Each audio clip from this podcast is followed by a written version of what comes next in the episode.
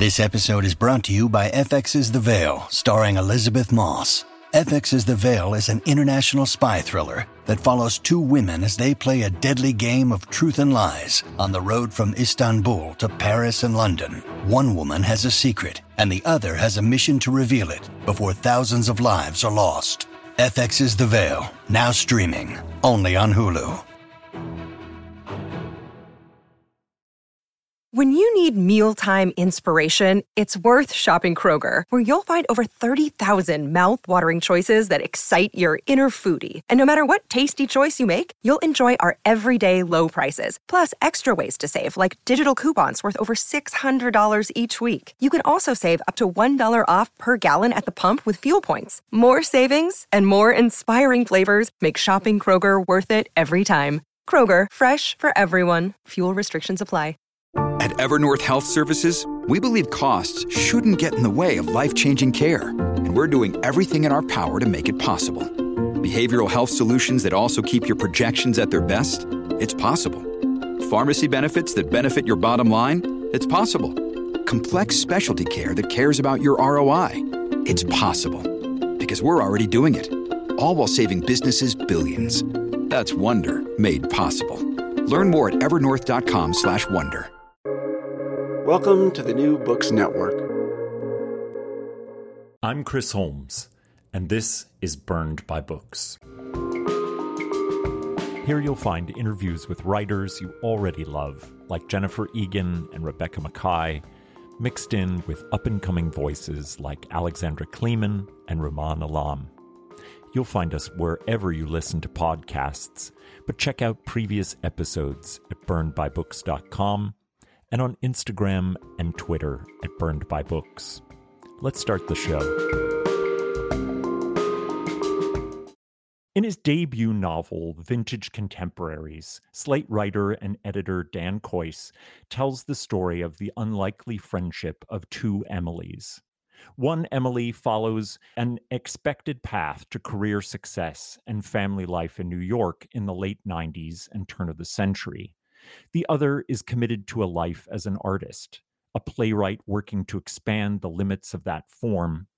And this Emily fights against the capitalist insistence on rents that devour you in the city, living instead in a squatter's building, for which she is responsible for a wholly different kind of society.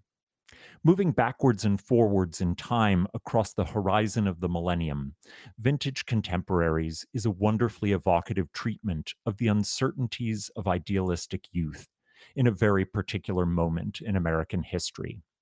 The title evokes a period in publishing before the collapse of the big houses into a monolith, when a niche series like Vintage could carry great weight in what Americans read and thought of as meaningful literature.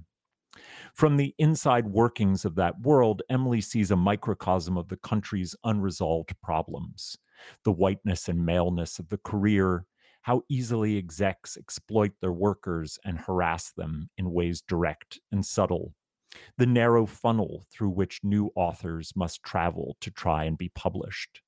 But what remains for her is the power of the books and how they continue to be valuable for the readers in making their way in the world.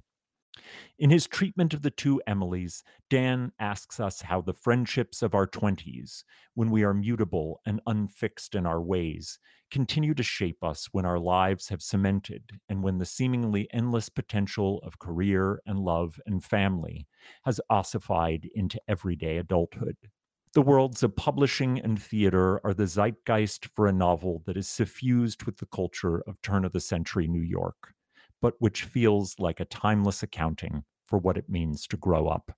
Dan Kois is the author of three nonfiction books How to Be a Family, The World Only Spins Forward, an oral history of Tony Kushner's Angels in America, and Facing Future, part of the 33 and one third series of music criticism. He's a longtime writer, editor, and podcaster at Slate. He lives in Arlington, Virginia with his family. Welcome to the show, Dan Kois. Thanks for having me. Great blurb. Great blurb.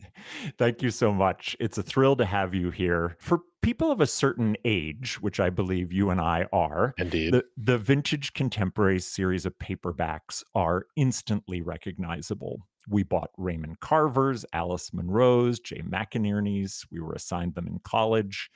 They feature a boldly shadowed typeface, geometric shapes surrounding a clearly hand drawn illustration meant to capture the mood of the book. There's a plot line for this press in your novel, but what was the larger draw to this imprint and how did it shape your narrative? As for me, as it seems maybe for you, at a certain time in my life, Vintage Contemporaries, that paperback line, which was published by Random House starting in 1984, represented a very specific ideal of what contemporary literature was.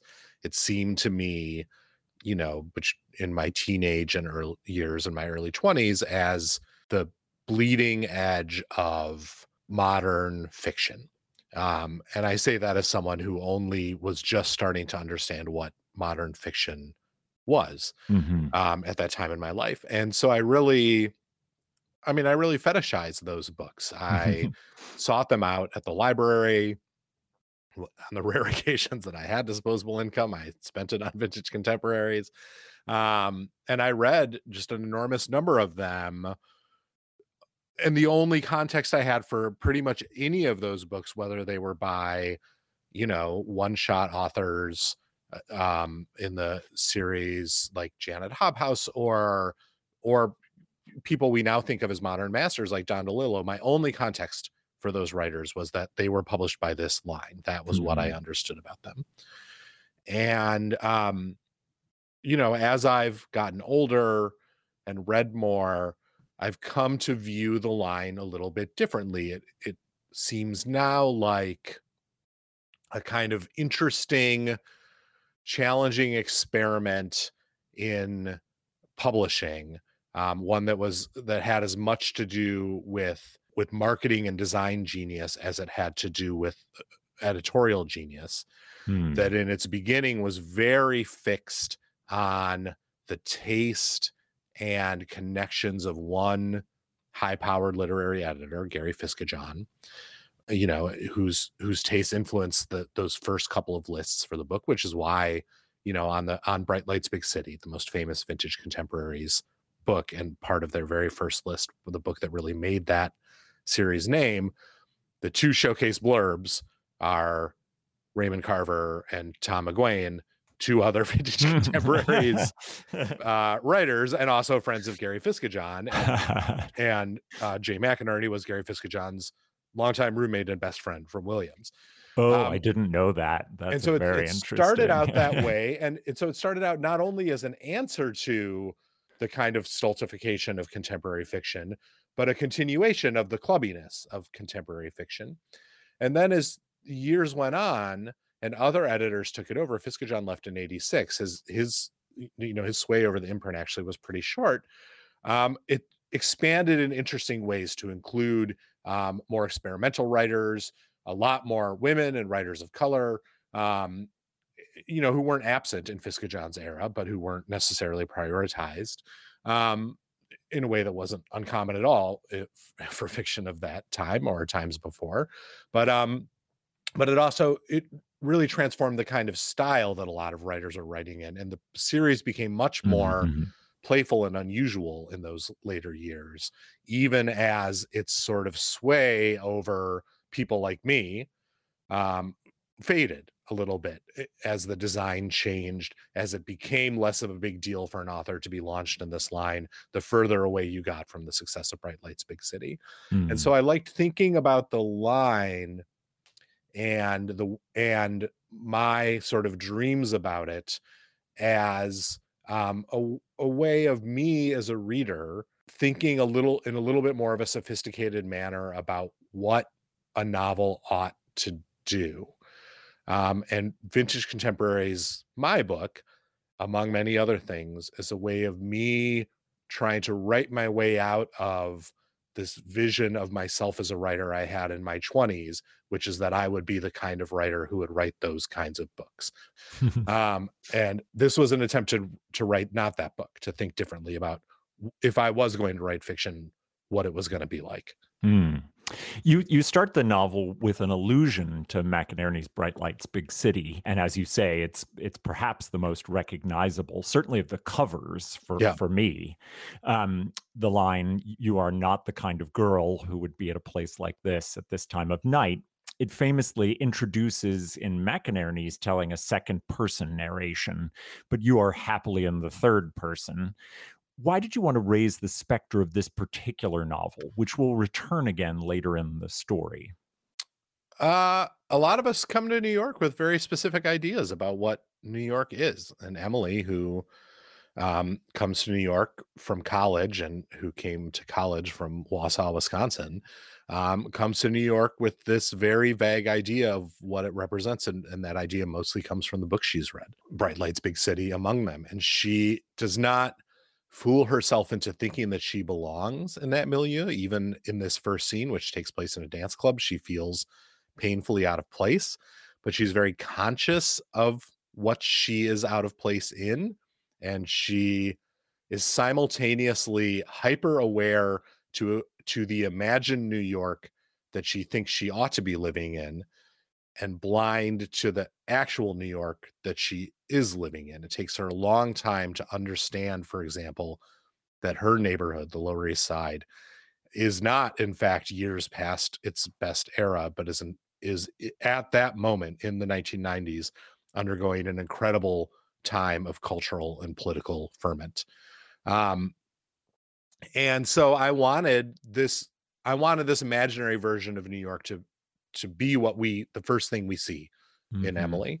Um, the her delusions, or at least misconceptions about what life in New York would be like, because the, one of the points of the novel for her, one of the things that happens to her in this story, is that she she moves out of those delusions and learns what kind of actual life in New York she can live, what kind of artistic life, cultural life, political life, uh, and what kinds of friends and relations she actually needs, um, as opposed to what she thought she was walking into when she first got there as a, a somewhat unformed 23 year old.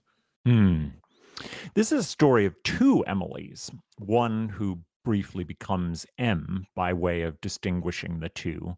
And M will follow a conventional good girl path into the working world and family life, while Emily will hew to the avant garde in both her commitment to fair housing and to the arts, and also, sadly, in her tragic abuse of heroin. It struck me that they are, in many ways, two sides of the same coin, separated by the small decisions of everyday life. This was so much the case that in the first time shift that happens in the novel, I initially wasn't sure which Emily had a child. How did you want to play with this duality? I liked thinking of them in that way as I was writing, even as they they felt fairly distinct to me. I recognize the ways in which, I mean, obviously by giving them the same name, um, I was encouraging readers to see them in that way. Um, in fact, in the first draft, uh, it was much more unclear for much longer in that um, second section after mm, in the section oh, after the first time jump.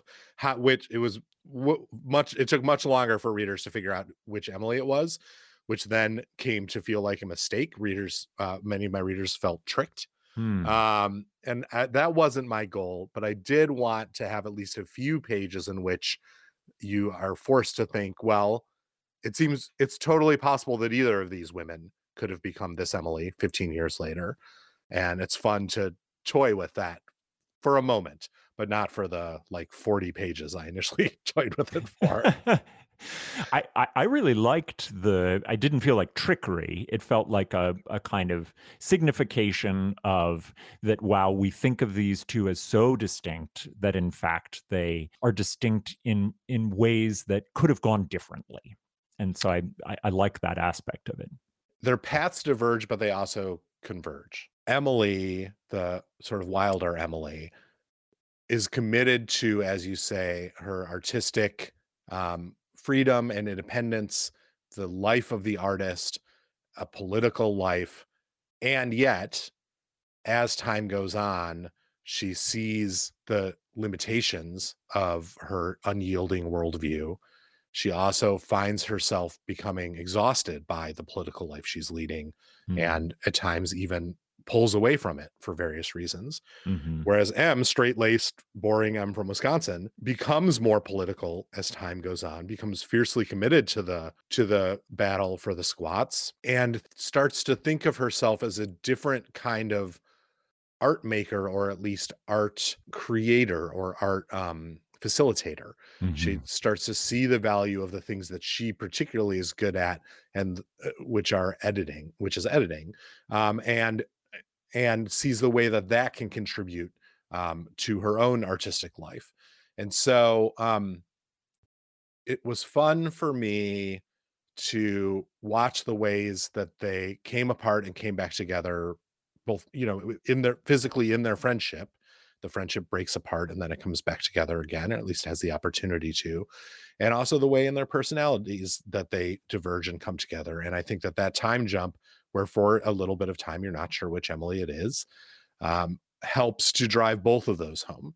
That they they could each have ended up in this place, which is very different from the place each of them started. Mm. The novel pulls us backwards and forwards in time, beginning with 1991, moving to 2005, back to 1993, and ending in 2007. Bush to Clinton to Bush just teetering on the Obama years. I'm sure this maps out into an important time in your own life, but what was the other attraction to this fin de siècle end of the 20th century? The structure was um, more or less lifted uh, from a great novel by uh, by Pip Adam, a New Zealand author called Nothing to See, who I don't know this one. It's a it's a gorgeous novel um, that I dearly wish someone in the United States would publish. Um, uh, she's her an earlier novel of hers is being published this year. Um, actually, let me check. I want to put in a and it's Pip Adams. Pip Adam, one Adam, just one okay. word. Um, to, to, to, to, give me one second. Oh, yeah, um, yeah. earlier book, a great book of hers um, called The New Animals, is being published by Dorothy uh, a Dorothea Publishing Project this year. And I'm hoping that they maybe will pick up Nothing to See as well. It, it was nominated for New Zealand's Book of the Year award a couple years ago. It's an incredible, um, quite experimental novel, much more experimental than mine. Um, that that works with time in a similar way. That uh, takes characters, leaps them forward, and then forces you to figure out what's going on with those characters and who they even are. Um, and uh hers is mostly set you know in the present and the recent past and i think the near future. I was interested in this particular time for really the most facile of reasons which is just that this they were what i ended up writing about. That sounds dumb. Let me explain that. Okay i so i when i turned 40 um 8 years ago i uh, got I had a, you know a mini midlife crisis, which in some ways manifested itself as our family traveling around the world, which I wrote about in a memoir, but which also manifested in this deep frustration I had that I had thought of myself forever as a fiction writer. Um, I had a friggin' MFA in fiction, but yet I had not written any fiction in nearly 20 years. Um, it had it, I had it had been subsumed by nonfiction and journalism, the other things that I was writing, but it also had been sort of scared out of me by the sense that I couldn't write the books that I wanted to write, that I thought I had to write. And um, it was scared out of you by the vintage contemporaries. Sort of, and by my own failure in my MFA program to write the version of those books uh, at all. Like I just couldn't, it was not, it did not come to me and it didn't work. And I, you know, I made a, I cobbled a thesis together out of a bunch of workshop stories as opposed to the novel that it was supposed to be and graduated a year late. But I would not say that my MFA was like a rousing success. Uh, and certainly not in the sense that it, eh, it, it basically stopped me, the experience stopped me from writing fiction for almost two decades afterwards. and then so when I turned 40, this got really frustrated me. And so I I felt like the only way I was going to get back into it was to just write about times and places that felt really important to me in the very limited amount of time I had at that point. My kids were, you know, eight and 10. Um, I didn't, I had a job. And so, you know, some nights, if I had enough energy at 10 45 p.m., I would sit on the porch and I would like do a Lynda Barry style free writing exercise and it would be mostly memory driven and then i would try to spin it out and fictionalize it and find new directions for the you know for the the people i was thinking of. But you know the end result of that was that i was writing a lot about these two pretty formative times in my own life and and one was the early to mid 90s which was my uh you know high school to college transition um, and the first time I ever went to New York. And one was when we first had uh, our first daughter, uh, which was the mid 2000s. And the characters I was writing about in these uh, exercises shared some experiences with me, but were different from me, lived in different places, and were doing different things. But it wasn't clear to me that what I was writing was a book at all. It was just clear to me that if I kept writing at these times, and exploring these places, I had enough sort of juice in my own memory to to interestingly populate the and uh and people those places and times. And so I just kept writing them and you know, after about 5 years I had maybe 100 pages of random fragments and at some point I decided, look, if I'm going to write a book, the only way that it's going to happen is if I just force you know if i make a decision if i force upon these fragments some kind of structure mm-hmm. and i thought okay well i've got these two time periods what if all these these uh, many different characters i think i'm writing about are all the same character and i embrace the multitudes we all contain uh, and figure out a way that they can just be one person and from there i just that was the book and then i I continued writing and shaping according to that totally arbitrary decision. you you really get the zeitgeist of that era of New York City. And, you know, that includes the music, the arts, you know, the books of the time. Uh, were you in New York at that time? How was it uh, like for you trying to conjure the feel of that moment? The early 90s uh, precede 91 and 93 which is which are the years that this book covers precede my first ever visit to new york and so uh, only by a little bit but they do precede it and in those years i mean stuff was happening and things were changing so fast that even people living there at the time i think often felt like they were falling behind what was happening in the culture in their own city mm. um, but i first came to new york the summer of 94 when i um, I lived at 7th and D and uh, did a summer film program at NYU. It was my the summer after my sophomore year in college. And I had just broken up with my high school girlfriend, or rather, she had dumped me. And I was eager for a new start and a new way to think of myself. And so I seized the opportunity of a summer in New York, living with my, my best friend from high school, um, in a truly terrible apartment and walking. Uh, you is know, there any other kind? Uh, there is no other kind. Um, this uh, it is in, immortalized in this novel, at least in the form of the mushroom that grew under the futon um, out of the floor of this basement apartment. Um, but I would walk down all the way down Seventh Street every day from Avenue D on the far east side of Manhattan, all the way past Tompkins Square Park, cut up to St. Mark's, keep walking, walk past Astor Place and go to NYU. And the um the amount of what was going on in New York that I missed in my, you know, 7 weeks in New York City is truly astonishing. You know, I was I was very focused on just making it through. I was struggling through this um difficult time in my life and struggling with not being particularly good at filmmaking and being surrounded by kids at NYU who are way more ambitious and accomplished than I was and not having very much money and being a you know a kid who'd come up from college in North Carolina and just didn't didn't get it and you know, I had no idea that the battles for squats were happening that summer. Um, uh, you know, in and around within blocks of where I was living. I had no idea that people were fighting for that community garden that I walked past every day. Um, I didn't understand why the bodega across the street didn't have any good food and only had like dusty bottles of squirt and it was obviously because it was a drugstore front but i didn't get that and um and so i liked the idea of this place where everything is happening and then putting a person there who only very slowly comes to understand all the things that are happening there and it she has help. She has the help of her friend emily and the mm-hmm. other people in her lives. She has the help of her roommate lewis who becomes quickly involved in aids activism um, uh, in the city you know an, a, another crisis that was happening in the city at that time.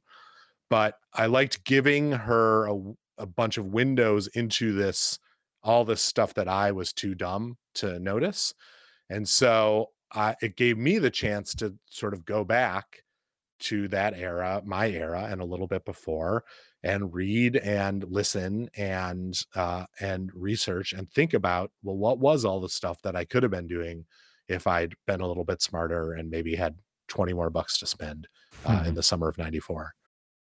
Your brain needs support, and new OLLY Brainy Chews are a delightful way to take care of your cognitive health. Made with scientifically backed ingredients like Thai ginger, L-theanine, and caffeine, Brainy Chews support healthy brain function and help you find your focus, stay chill, or get energized. Be kind to your mind and get these nootropic chews at ollie.com. That's O L L Y.com. These statements have not been evaluated by the Food and Drug Administration. This product is not intended to diagnose, treat, cure, or prevent any disease.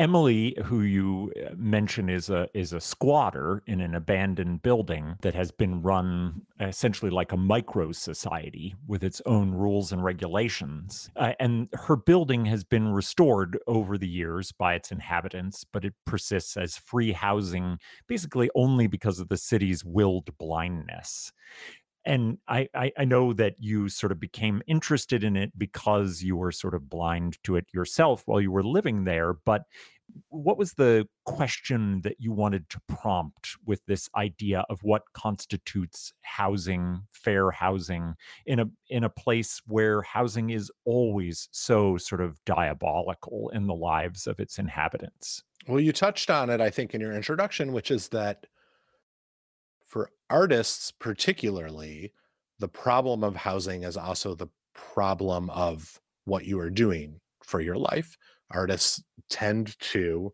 um, uh, live complicated lives, as the um, uh, goings on about town notes always say. Schedules may vary, and so they never know when mm-hmm. they're making money. They they often don't make money. They're following uh, different passions and different muses, and so uh, good cities find ways to solve that problem because they understand that the value of artists living there and working there exceeds the importance of making sure that every apartment is you know rented at full market value. And so various neighborhoods over the over the decades in new york of course and in many other cities have served as the cheap forgotten real estate that lots of people families um, uh, minorities uh, people in in people in dire health situations, people who who have uh, who simply can't find other housing, people who choose not to contribute to capitalism in that way, but also artists find places to live that allow them to live the lives that they want to live. And one of the questions that the novel is really circling is what does it take to be an artist and what does it mean to be an artist and what do you need to do to be an artist? And and i don't think the novel is arguing that you need to you know be a, a nabokovian asshole genius to be an artist. Um it certainly doesn't serve uh emily well for a, for a lot of her life and she finds she only really finds success as a theater maker when she lets that part of her personality go but i do think at least a little bit, the novel is suggesting that there are certain things a city needs to give you for you to be able to make art in that city. And part of the work of artists has always been seeking out the parts of the the places they live. They can give them that, and and part of that is fellowship uh, and people to work with, but part of that is also very simply cheap space. Hmm. M, who returns to being Emily after a falling out with the other Emily, discovers a largely unknown author, Lucy, who had been friends with her mother in college.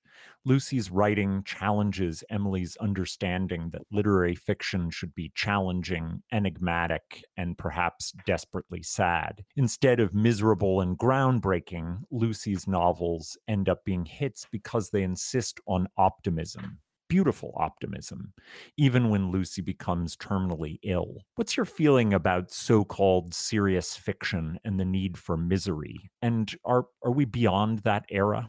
I don't know that we're beyond it. And I and I don't know that I'm beyond it, but I certainly don't think it's the only mode that uh I don't think difficult and desultory is the only mode that serious fiction can operate in. And truly it never has. There's always been playfulness and fun in um in even you know serious literary fiction uh the good stuff and um i think i'm more presenting in this book an argument with myself mm-hmm. and an argument with that idea i had once upon a time about the kind of book that i would write um which is not particularly a book in line with my actual sensibilities um I am not a, a, a particularly um, difficult, brainy, or erudite person necessarily. I don't love uh, unlocking puzzles. I and I don't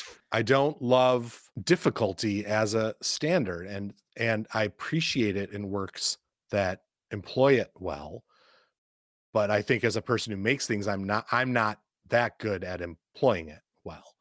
And so um, the idea that I could write a book, the idea that Emily encounters that she can put forth a book into the world as first an agent's assistant and then later as an editor that that insists upon happiness and optimism that that can be a totally worthy reason to put something into the world that that has something valuable to offer readers um, that that is that it's not necessarily disposable that it could be essential um, was something i was sort of cheering myself on with through the process of writing this book a book that that eh, you know has sad bits but is itself mostly pretty cheery and and and funny and fun I hope. Mm-hmm. And you know, in that way, it bears zero resemblance, basically, to, for example, the novel I failed to write in my MFA program,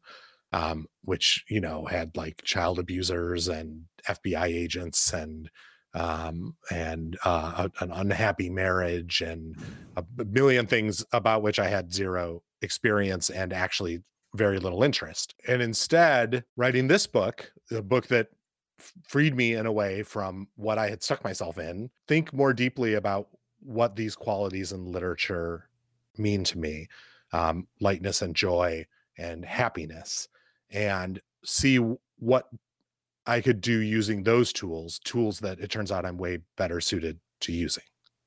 It's funny. This this reminds me so much of my conversation with Andrew Sean Greer, mm. who spent the early part of his his writing life writing difficult, uh, emotionally fraught fictions, and then won the Pulitzer Prize for Less, one of the most hopeful and and tender books of our of our era. So I, it makes me think a little bit that maybe we're seeing you know, if not a sea change, then perhaps um, a small shift in what can be considered serious fiction, um, allowing for a kind of at least optimism, even with, you know, some sadness you know, I do think that, for example, the acclaim that Less got was a pretty signal moment in the way we think about comedy. It is not typical that comedies win those kinds of prizes.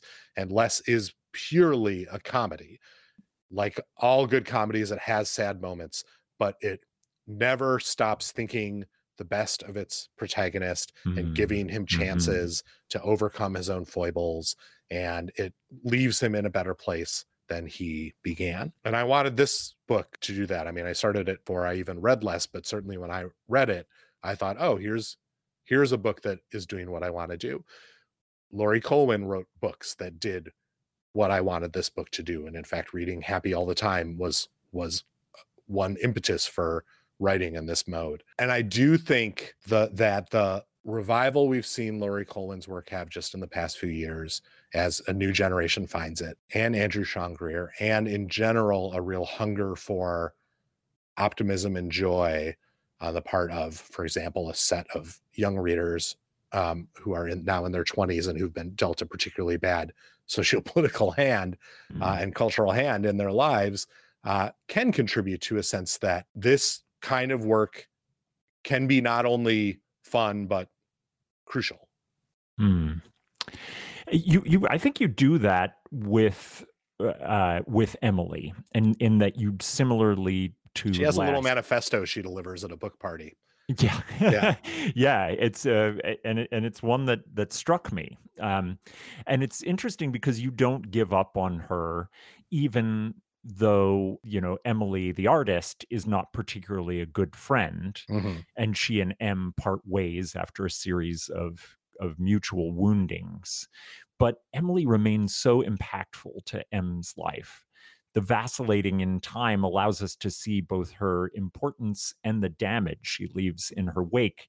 What was it about youthful friendships that tend to have this quality and that you were interested in? Are we more tolerant then?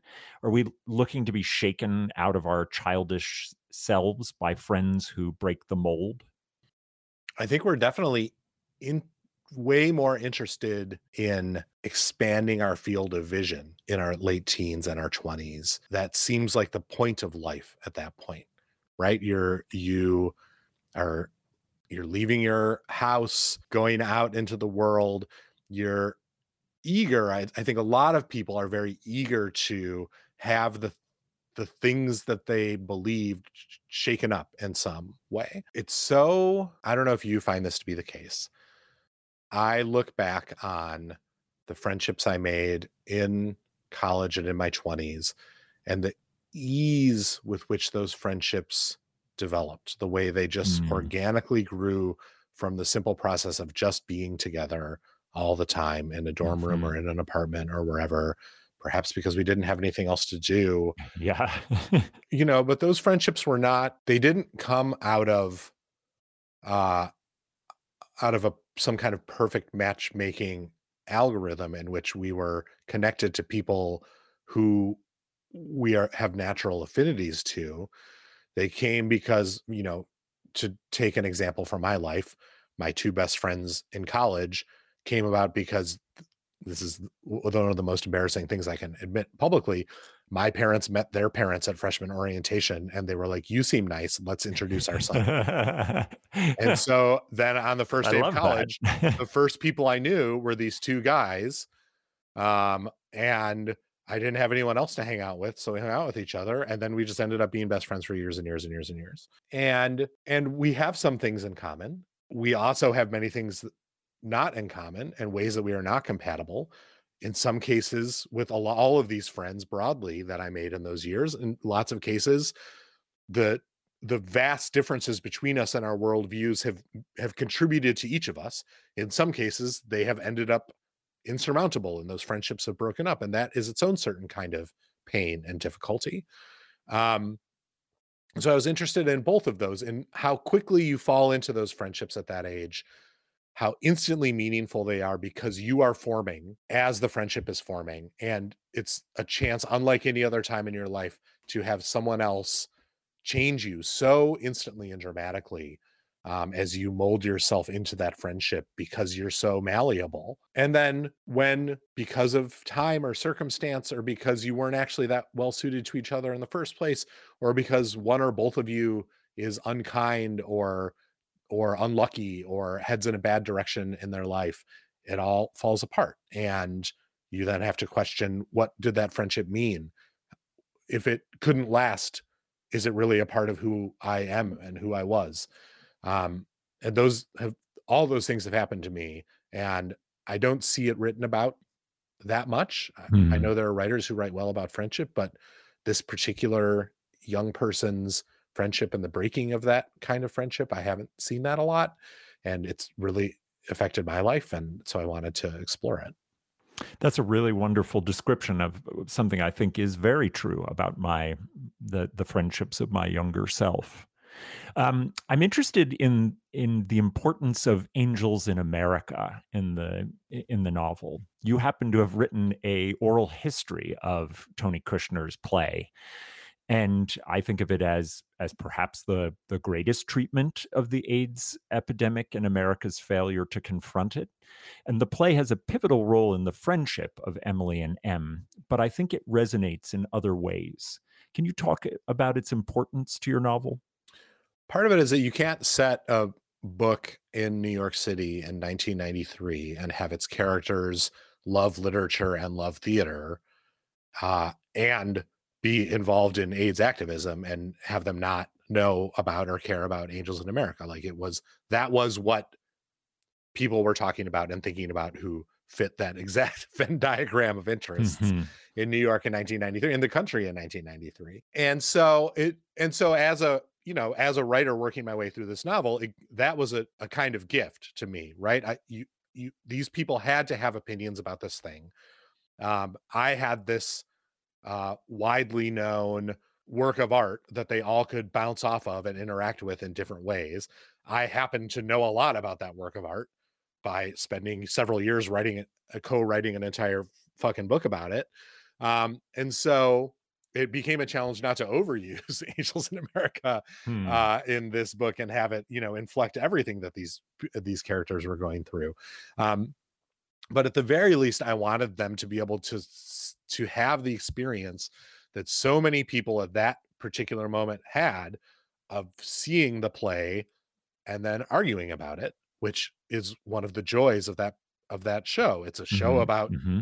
the dialectic it's a show about argument um, and and everyone i talked to when i was doing that book who was involved in it or who saw it as an audience member their memory was we saw it and then we went somewhere and we all argued about it and i still remember that to this moment and i think that's really formative and it um and it ties very neatly into the questions that the book is asking about what does art give us? The the ability to to ex- experience something beyond ourselves but the, but also more simply the ability to have something to argue about with our friends um and uh and what should art do politically that the people in this book have real opinions about what kushner is doing um, and those opinions map somewhat uh, perhaps over neatly on what they themselves are doing in their own lives um, and their own inter- interactions with art and their own relationship with art. And so it gave me a chance to see all these people who have these fervent beliefs um, which at the age of 23 they have not yet really had the chance to put into action because no one is actually paying them to make art yet um, to to come into contact with someone who's been given that chance uh, to to to work on a huge canvas and to be incredibly ambitious and what happens when they face that kind of work Hmm. And you even have Lewis, who uh, shares a name uh, with a major player in the play and sees in himself a, a kind of frightening um, alternative self in, in in that work and has to reflect upon it as he becomes more and more involved in AIDS activism. Well, my Lewis, to his credit, is not the Lewis of Angels in America and remains mm-hmm. committed um, for many years to the struggle and to caring mm-hmm. for uh, uh, friends and neighbors and community members with AIDS. Um, though, like many people in the book, he does eventually flee New York like everyone else. Hmm. Before I let you go, I'd love to know a little bit about what you've been reading and loving recently and what you might want to share with our listeners. Yeah, I want to recommend three extremely great comics from last mm. year, three graphic novels that Wonderful. I truly loved. Um, I used to write about comics a lot uh, I, I don't so much anymore, in part because comics coverage broadly is much better than it used to be. And so, um, you know, 10 years ago when I first started working in I mean, 15 years ago now, when I first started working in media, I was one of the only books writers who wrote about comics regularly in big publications. And so the the bar to entry was much lower. I didn't have to be that good at writing about comics in order to write about them. Now there's a bunch of great critics who are un, who write thrillingly about this stuff, including in the Times and in other places. Um, so I feel like I have less to offer. But there were three books I really loved this year that haven't gotten a huge amount of attention, and I wanted to highlight them for your listeners because I think that they will love them. Uh, the first is called The Con Artists. It's by Luke Healy. It was published last year by Drawn and Quarterly. It's a uh, totally great semi fictional uh, look at a young uh, man named Luke Healy, but it's not the same Luke Healy, rest assured, he says, uh, as he notes in a very important scene early in the book in which he affixes a fake mustache to his face and then goes about telling the story of the book, um, who gets completely snookered um, by a close friend in his life, someone who he thinks he understands, but who he comes to believe is just using him. Um, is he really just using him? Is Luke uh, understanding truly all that's going on to him? It's sort of a caper and sort of a uh, a coming of age. I really liked it a lot. It shares some concerns with vintage contemporaries in a friendship that um, has maybe gone a little bit toxic. Um, that book is super fun and funny and um, surprising. I also want to recommend The Bend of Luck, um, which is by a, I believe, a husband and wife pair, Peter and Maria Hoey. Uh, it was published by Top Shelf last year. They have a really interesting uh, art style, which sort of sort of Tom Tomorrow-y in that the characters are um, they almost look like clip art, although they are clearly hand drawn and placed in certain scenarios, but they have almost sort of mannequin esque vibe to them. But uh, the Bend of Luck is is a weirdly fantastical story about a world in which uh, luck is a physical object that you can mine, and it takes place in contemporary and uh, and 19 19th century San Francisco, place where mirroring the gold rush, a kind of luck rush has occurred hmm. uh, as hmm. people found veins of luck out in the wilderness and fight and kill each other um, for possession of these powerful stones. I really liked it as a little adventure um, and also as a meditation on what luck is, because it plays an important role in our lives and we don't really understand it at all, nor can we. Oh, and finally, um, so exciting. it's a great, uh, it's a really great book. I loved it. And finally, um, I put this one in the my top 10 books of the year that I published for Slate in December. Um, but it truly is the most beautiful book I read last year. And I can't say enough for this as a story and a work of art, and also an example of thoughtful, small press publishing. Um, it's called A Frog in the Fall it's by a um, Scandinavian artist named Linnea Sterte. Sterte, I'm not sure how you pronounce it, S T E R T E. It's a sort of Miyazaki esque adventure story starring a young frog who gets wrapped up with a couple of uh, ne'er do well toads and travels to the ocean because they all want to go to a tropical island. But really, the toads don't know where they're going or what they're doing and the frog follows them while learning a little bit about himself. It's got talking plum trees and angry chickens, um, and uh, it's it's quite lovely to look at and and whimsical and fun to read. It also is just a sort of a perfect physical object. It's um it's done in duotone. Um, it's uh, eh, I'm holding it. I wish I I wish we had pictures on this podcast. Has anyone ever invented a podcast with pictures? You could call it TV.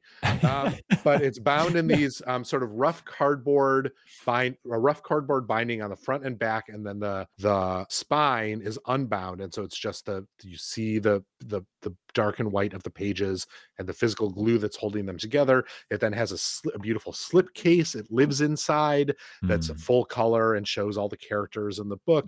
Um, and it's published, lovingly published by a teensy tiny press called Peow, P E O W, that um, that uh, published this book just last year, uh, sort of as the culmination, it seems, of their publishing strategy.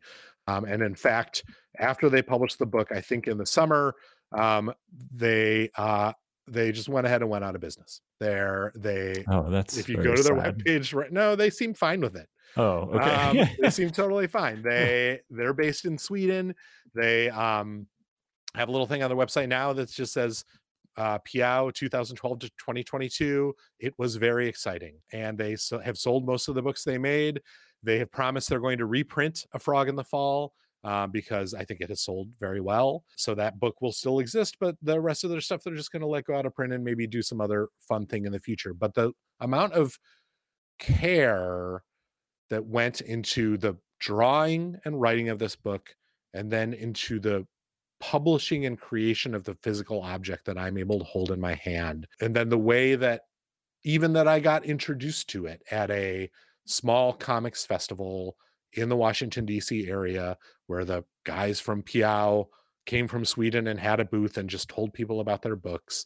Like it to me signified all that is best about small non-corporate independent publishing the way it discovers incredible work and and the the love that it puts into publishing that incredible work and so i love everything about this book for a multi- multitude of reasons but also it's just a wonderful thing to read now I'm going to be desperate to get a copy. I hope they're going to do that uh, further printing. They say right there they plan to release a Frog in the Fall. Good luck. Yeah, I, will be I'll be searching for it, and and these other ones, which you know you're you're my first guest to recommend graphic novels, and it's a it's a genre I love, and so I'm so happy to know these three that I have not encountered before. Uh, I'm so glad they're super fun. I'm not, you know, I used to read everything in that world, and now I only read a little. But um, but boy, do I love it! And it's when you have teenagers, it's also very fun because that is that's a mode that you can very easily uh, interact with them about. They're they're often very eager to read those kinds of books. There's a much broader range of stuff that more overtly is for all ages and is suitable and fun for all ages um, than in you know in prose literature necessarily, and so th- that's been quite useful for me. Mm, agreed. Well, I can't recommend enough Dan's debut novel, Vintage Contemporaries. I loved it so much. I loved spending time with both Emilys. And I'm also going to plug Dan's incredible family memoir, How to Be a Family, which was uh, particularly impactful um, for me and my family. And so I just encourage you to to get both, uh, and and you you can't go wrong. So Dan, thank you so much for coming on Burned by Books. Thanks, Chris. It was great to talk to you, and it really means a lot to me that you like these books.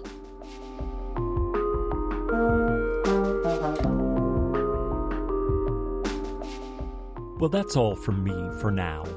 My thanks to Dan Kois for his wonderful insights into his own work, the wonder of youthful friendships, the continued power of Angels in America, and so much more. You can find a link to purchase Dan's debut novel, Vintage Contemporaries, as well as his graphic novel recommendations at the website burnedbybooks.com, which will direct you to buy from Buffalo Street Books. Ithaca's cooperative bookstore. At the website, you'll find all of our previous episodes and book recommendations.